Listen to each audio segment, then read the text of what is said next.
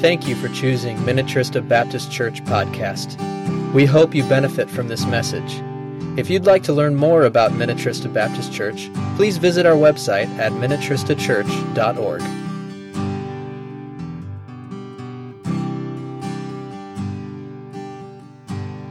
So we are in the book of Mark. I think you're familiar with that. We've been there quite a.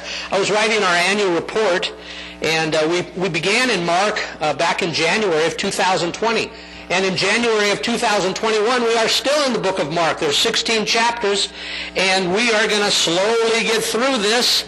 Our sermon title is uh, BOGO, Buy One, Get One. Uh, so when COVID was causing us not to really get out much, my wife and I on Wednesdays, because we didn't have church, we got a uh, Perkins uh, uh, buy one, get one um, coupon. And so we uh, would go to Perkins and we could not eat inside, but we would get it to order. And so my thought is, let's, you know, since we got buy one, get one, let's find the best meal that Perkins has. And you're probably saying, wait a minute, does Perkins have any good meals? Of course they do! So we would get the salmon dinner at Perkins. And so then we'd buy one, get one. And so by the time we got out of there with tip and everything, it was under $25. So it was not a, not a bad little deal. Uh, and one time we were eating in the car by a golf course, and we called our son and said, guess what we're eating? And he, and, and he said, what? And we said, salmon. And he said, whoa, where'd you get it? And, and we said, Perkins.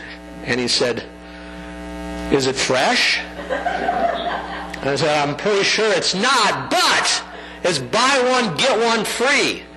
And so we enjoyed that for a number of, and anytime we have a Wednesday night off, we'll take our buy one, get one free and go to Perkins and get sam- uh, salmon dinner. Well, our messages is, uh, this morning is two messages basically for the price of one. And so if you have your bulletin, we're going to take a look at these two messages. And uh, on the back side there, it says this at the top. It's Wednesday morning. Remember, we're going through the Passion Week here. It's Wednesday morning of the Pass uh, of the Passover week, and Jesus is now on his way back to the temple, where the day before, and it would be last week for us, he drove out the money changers. In our text today, Jesus is confronted by the Sanhedrin, we're going to say the Sanhedrin because you are going to see that uh, he is uh, uh, questioned by the chief priests, the teachers of the law, and the elders, and together those three groups make the Sanhedrin. So Jesus is confronted by the Sanhedrin, and with his departure ever nearing, he affirms the importance of prayer. It's a, it's a buy one, get one free message. And so take your Bible and turn to Mark chapter 11. And we're going to look at this, uh, we're going to look at these two uh, uh, passages backwards. So I want to start us with Mark chapter 11, verse 27. Okay, and this is what it says. They arrived again in Jerusalem, and while Jesus was walking in the temple courts, the chief priests, the teachers of the law, and the elders came to him. That's the Sanhedrin, those three groups of people. By what authority are you doing these things? Basically, they're saying, hey, yesterday when you were here, who gives you the right to do these things? And who gave you the authority to do this, he says, they say. And Jesus replied, I will ask you one question. Answer me, and I will tell you by what authority I am doing these things. John's baptism, he said, was it from heaven or from men? Tell me. Well, they got a meeting together, and they discussed it among themselves and said, If we say from heaven, he will ask, then why didn't you believe him? But if we say from men, and we're going to look at a passage in Luke, they feared the people, for everyone held that John really was a prophet. So they did something that's really hard for smart people to do. They answered Jesus, we don't know. And Jesus says, neither will I tell you by what authority I am doing these things. So that's the first message we're going to look at. And then the next message, if you go up to verse 20, you will remember from last week, in the morning as they went along, they saw the fig tree withered from the roots. Peter remembered and said to Jesus, Rabbi, look, the fig tree you, you cursed has withered. And then verse 22 seems an odd transition, but we'll get into it. Have faith in God, Jesus answered. I tell you the truth, if anyone says to this mountain, Go throw yourself into the sea, and does not doubt in his heart, but believes that what he says will happen, it will be done for him. Therefore I tell you, whatever you ask for in prayer, believe that you have received it, and it will be yours. And when you stand praying, if you hold anything against anyone, forgive him, so that your Father in heaven may forgive your sins also. So that is the reading of God's Word, and we're going to start off with the second part there. And in your notes, it talks about, and if I, if I had a sermon title, it would be The Authority of Jesus Questioned. And we've already kind of answered this, but why was he questioned? Well, he made a giant mess of the temple the day before. So when he comes back, they, in essence, ask him, Who do you think you are? I mean, Man, you made a, a ruckus out of our temple. Who do you think you are? And so we're starting with what is called the confrontation. If you're taking notes, the confrontation. Basically, they're saying to him, Who gave you authority to do this? Now, if Jesus were to answer that question, it really is an easy question to answer. He would say, Myself. I give myself authority to do this. No one who ever walked the planet has ever had more authority than Jesus Christ. He had and has ultimate authority. And by authority, we mean freedom to act. God can do anything he wants. He has the authority. He has the freedom to act. And I said in my prayer, Matthew 28, 19 and 20, all authority, Jesus says this before he ascends into heaven, all authority in heaven and on earth has been given to me. And then he says, therefore, I tell you to go into all the world and share the good news. But Jesus doesn't answer their question because he's too smart for that. So he answers their question with another question. And really that was a common way that the rabbis would teach their disciples in that day. So he, he asks them the question, and that's point number two. So the question that Jesus asked the Sanhedrin is about John the Baptist, who by now, as you know, is beheaded. He's, he's no longer living. And so John, uh, Jesus says, was the baptism of John from God or from men? So that's the question he asks the Sanhedrin. Now, if you remember, we talked about John probably way back in 2021 sometime, or 2020 sometime. But John was in the wilderness preaching repentance, and the reason he was preaching repentance is it was a way to prepare for the coming Messiah. And remember when John is preaching repentance and baptizing, getting the people ready for the coming Messiah, remember what uh, John says, Behold, as he sees Jesus walking, behold the Lamb of God who takes away the sins of the world. And so as we have shared, and as Scripture shares, the question puts the Sanhedrin on the hot seat. If they say God, if they say John came from God, then they'd have to admit Jesus was the Messiah because that's what John said. Behold the Lamb of God who takes away the sins of the world. But if they say, well, no, he, he came from men, well, then the people would go crazy because they believed John was a real prophet from God.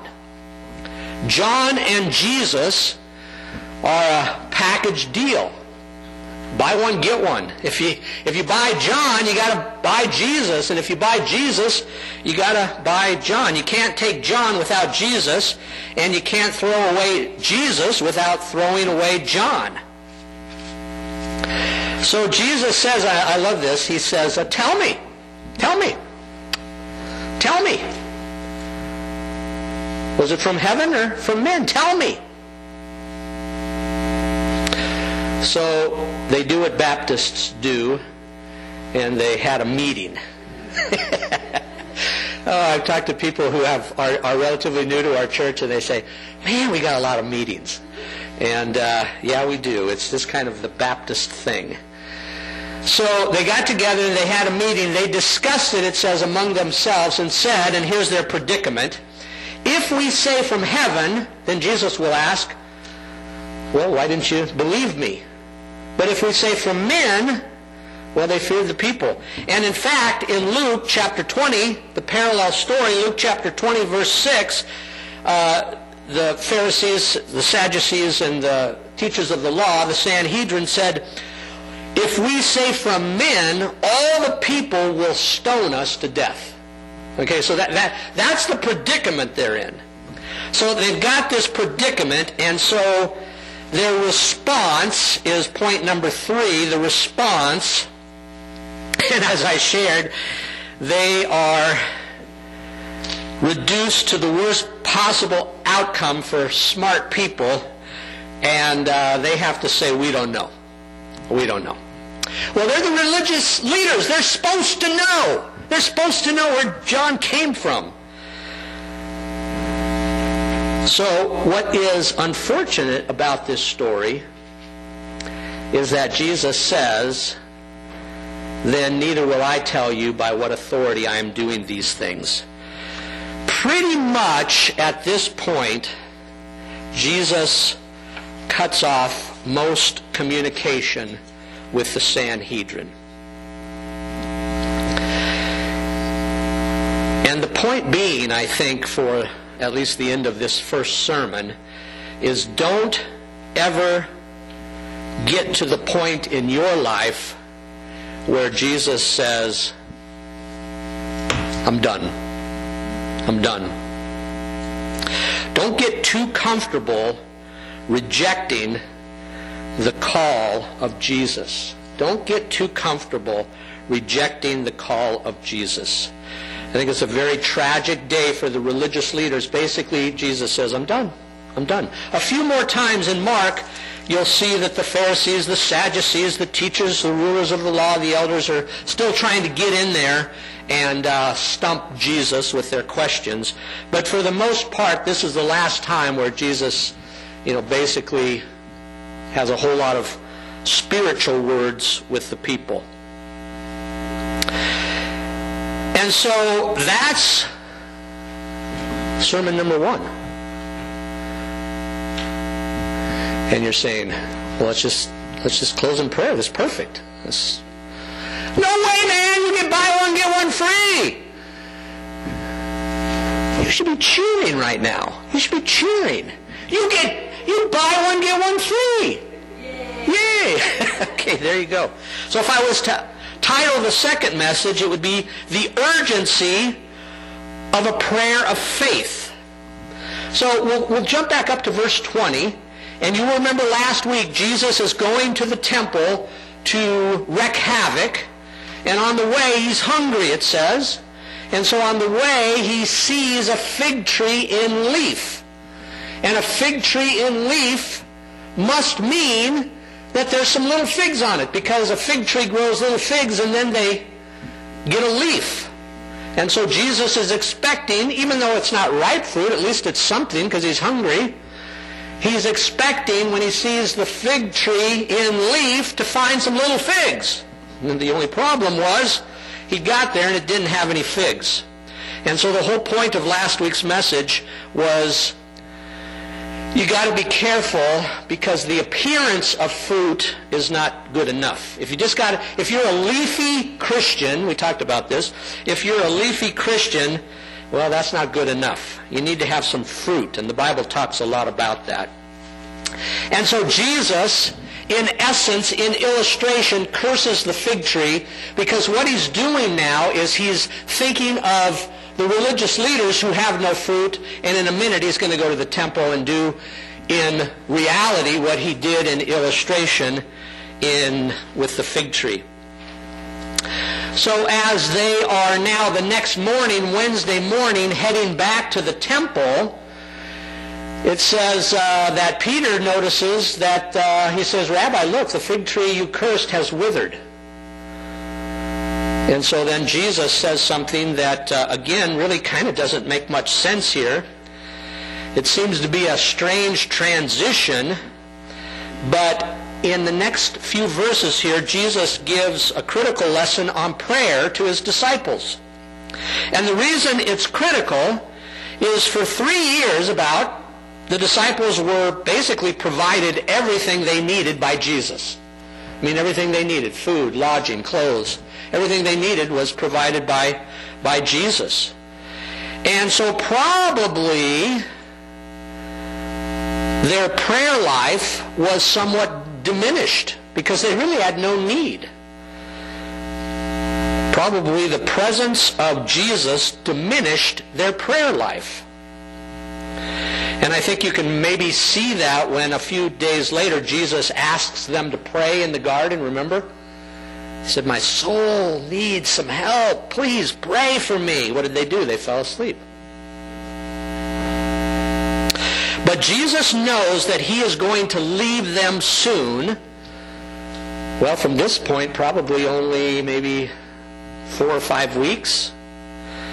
Jesus is going to leave them soon, and the only way for them to achieve God's power after Jesus leaves is through prayer. And so, our second message, the first point is this the challenge the challenge. They just see an amazing thing that Jesus does with a fig tree, and so seems like a strange transition, but if we follow along, it won't be. Have faith in God. That's the challenge. Have faith in God. The disciples just witnessed the withering of the fig tree as a display of God's power and judgment. So basically, Jesus is saying, after I leave you, remember to have faith in God. I'm going to leave you. Remember, have faith in God. The power you need comes from God. And you're going to need it, by the way. You know, he doesn't say that, but, but he's going to say, you're, you're going to need it. When I leave, you're going to need it. You're going to need it. The power you need comes from God. And it's achieved through prayer. And I think it's fun as you study the life of Jesus and then take a look at the book of Acts. Because the book of Acts is our history book of the church. And you see what Jesus is teaching these people come to fruition in the book of Acts. And so I want you to take your Bible and turn to Acts chapter 3. I got this about six weeks after Jesus curses the fig tree the disciples have to act on this power. And so, Acts chapter 3, and of course, Mary, you get a children's song out of what we're going to be talking about right here. Mary and I remember our children's Sunday school class because we both became Christ followers when we were eight years old both Mary and I, and so we remember a lot, a lot of the same Sunday school songs together. But I think that the disciples are remembering what Jesus said concerning prayer, and their power is going to come from God as they have faith in Him. I love this story. One day Peter and John were going up to the temple at the time of prayer at 3 in the afternoon. Now a man crippled from birth was being carried to the temple gate called Beautiful, where he was put every day to beg from those going into the temple courts. When he saw Peter and John about to enter, he asked them for money. Peter looked straight at him, and so, as did John, and they said, Look at us! So the man gave them his attention, expecting to get something from them.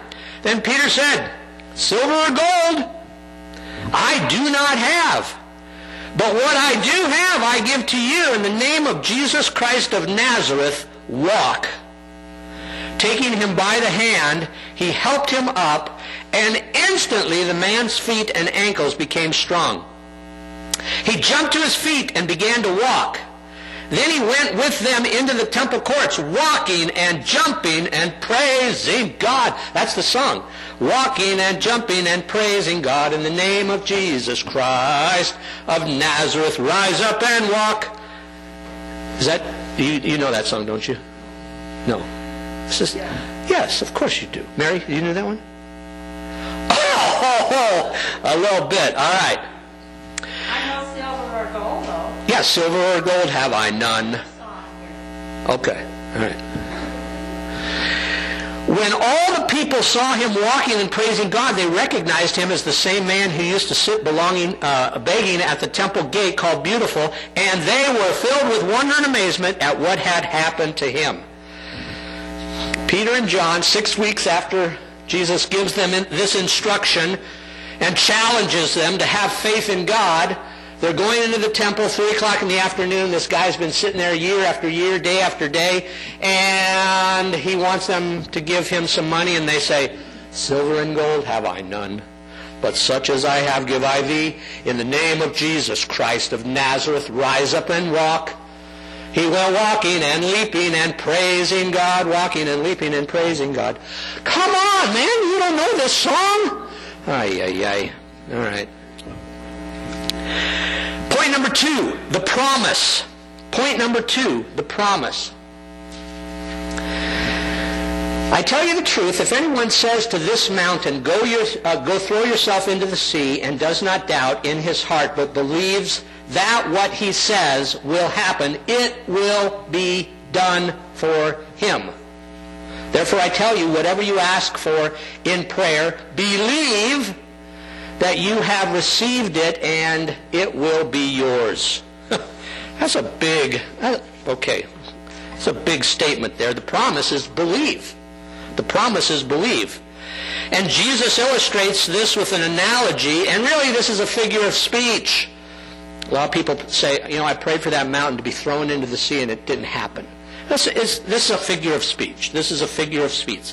It's not a literal fulfillment. Jesus never threw mountains into the sea when he was alive, and so this is not going to happen. It's a figure of speech, and basically it's a figure of speech that you've heard before. If you believe, man, you can move mountains. You can, if you believe, you can move mountains. In other words, your prayer is powerful if you believe. And then it goes on and says, don't doubt, because when you doubt, basically you've lost your faith. When you, when you doubt, you've lost your faith. And because we start off with the challenge, have faith in God, your faith should make you believe. And I remember Peter walked on the water and Jesus said to him after he was done, Oh, you have little faith. And so even a little faith, even a little faith can help you walk on water. But here's the catch. Here's the catch.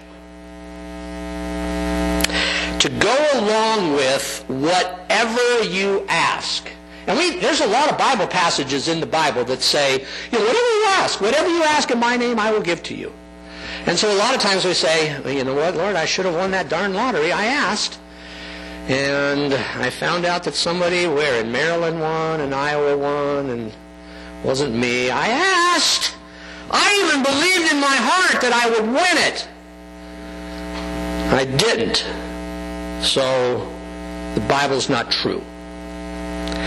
Well, there are some qualifications that go along with the whatever you ask.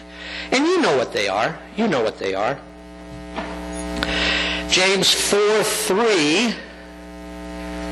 I'll read it for you.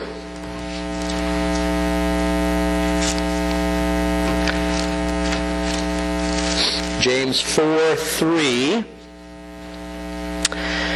When you ask, you do not receive because you ask with wrong motives, that you may spend what you get on your pleasures. that's why we don't, that's why, I hate to say it, but that's why you're not going to win the lottery more than likely.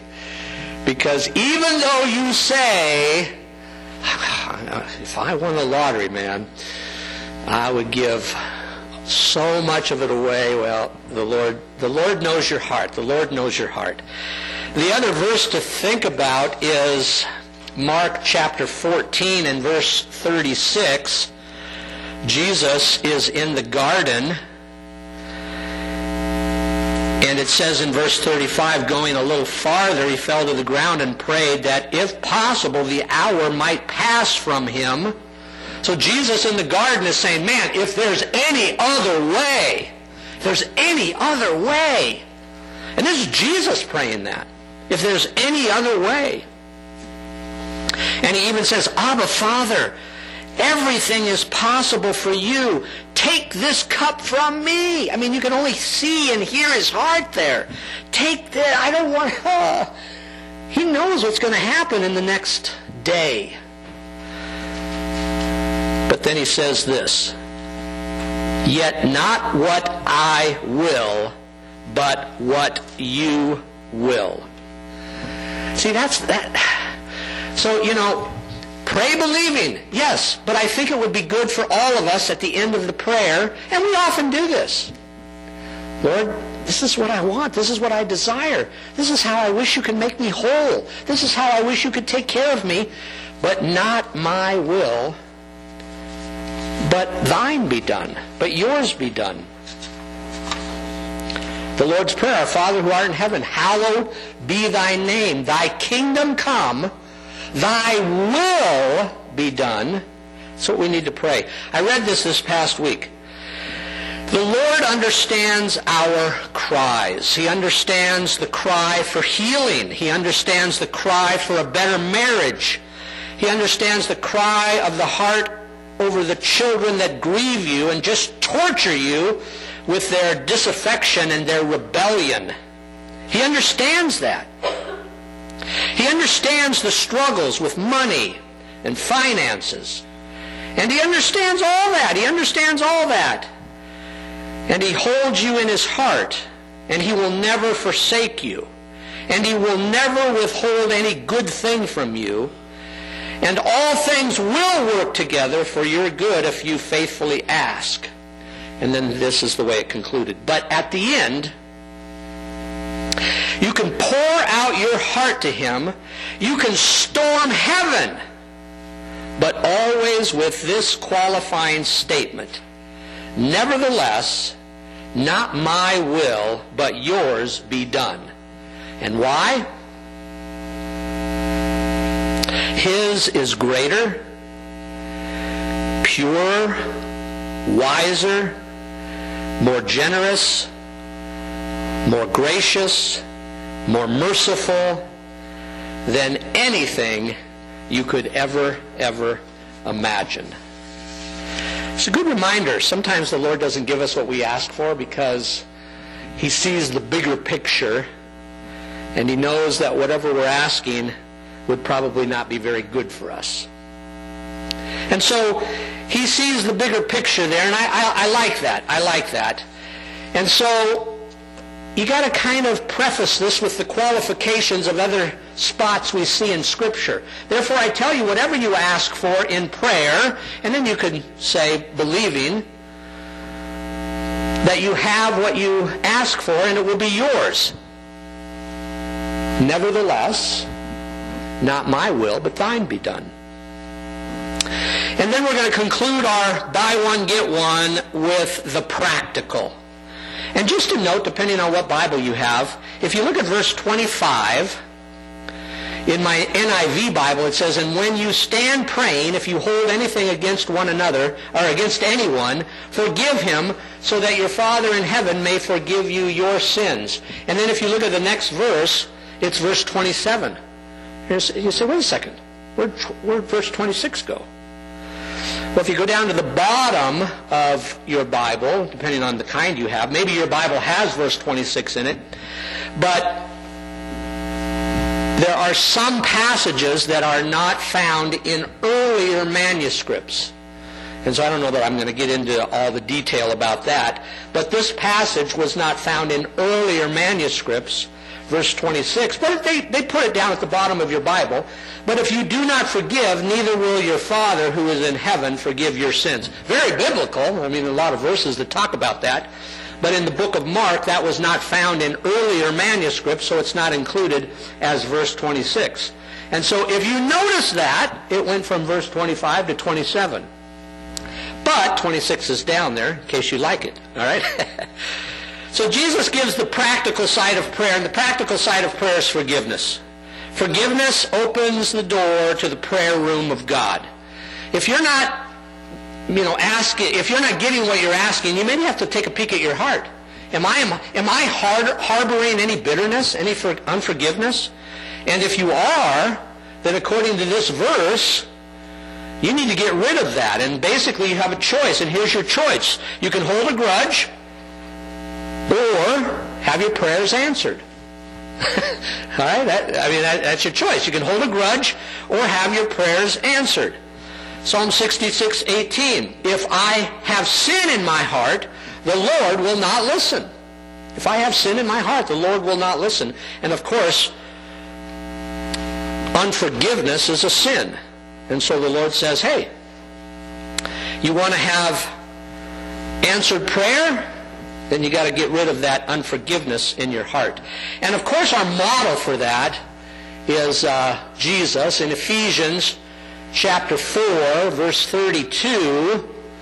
Ephesians 4:32 be kind and compassionate to one another, forgiving each other, just as in Christ God forgave you. So at the bottom of your bulletin, the early church got the message. The early church got the message on prayer. Again, if you go back to the book of Acts and just look at chapter 1, it's amazing what they do. Acts chapter 1, Jesus ascends into heaven and they watch it. And you look at verse 12 after that happened. Then they returned to Jerusalem from the hill called the Mount of, of Olives, a Sabbath day's walk from the city. When they arrived, they went upstairs to the room where they were staying. Those present were Peter, John, James, and Andrew, Philip and Thomas, Bartholomew and Matthew, James son of Alphaeus, and Simon the Zealot, and Judas son of James. And look at this. They all joined together constantly in prayer. Along with the women and Mary, the mother of Jesus, and with his brothers. So the disciples knew that Jesus was going to be leaving soon, and after they saw the power in the fig tree, Jesus gave them a lesson on prayer and says, hey, I'm going to be leaving pretty soon. And the disciples must have listened because right after Jesus ascended, immediately they go to the upper room and begin to pray. The early church got the message after the resurrection. Jesus, who gave all who had all authority, ascended. And the disciples immediately, there's an urgency there, began to pray. And the rest is history. Faith in action. Faith in action. The power of God who withered the fig tree came down from heaven. And the ordinary church, there you go, that's our theme. And that was the early church. It was an ordinary church. The ordinary church received the extraordinary blessings of God. And so to close our service, two questions. How's your prayer life? And if you're like most of us, you could say, you know what? It could be better. It could be better. I'm doing okay, but it could be better. Well, the next question is, how can you improve it? Well, one thing you can do from our lesson today is if you got any bitterness or a grudge, if you're having a hard time with forgiveness, maybe deal with that. Some other things, maybe schedule a time. You know, we schedule times for everything, haircuts and doctor's appointments, etc., etc. Schedule a time on your calendar where you're going to spend some time in prayer. I know this has been uh, helpful for me occasionally. Write out your prayers. You know, sometimes when you're praying, your, your mind wanders. But when you start writing out your prayer, you can kind of stay on focus. I know some of you do this. Keep track of your prayer requests. Maybe find an accountability partner. Maybe maybe you could say to somebody, you know what, I'm struggling with prayer. Maybe you and I, can, can, can you check in on me weekly and just see how I'm doing? And then maybe conclude your prayer like we talked about this morning. Nevertheless, not my will, but thine be done. So that's your, that's your B-O-G-O. Let's bow our heads for prayer. Lord, two messages. One is about the authority of Jesus Christ, who has all the authority in heaven and on earth. And the other one is just practically about prayer. And all we know is Jesus not being with us. All we know is communicating to him through prayer. But the disciples didn't. They had Jesus right there with them. So they had to learn the importance of prayer. And they did immediately. After you ascended, they went into the upper room and they began to pray. And then the Bible says the next day the Holy Spirit came and the church was formed and the rest is history. So Lord, I pray that we would be challenged by these two messages today. That we would understand that we ought not to get comfortable when the Lord is calling our name and saying no. And we ought to spend some quality time every day in prayer. And it's in Jesus' name we pray. Amen. Thank you for listening to our podcast. Minnetrista Baptist Church is a community of Christ followers who value preaching and teaching Scripture, biblical obedience, community, prayer, and evangelism. If you'd like to learn more about Minnetrista Baptist Church, please visit our website at minnetristachurch.org and come by for a Sunday morning service. We'd love to meet you.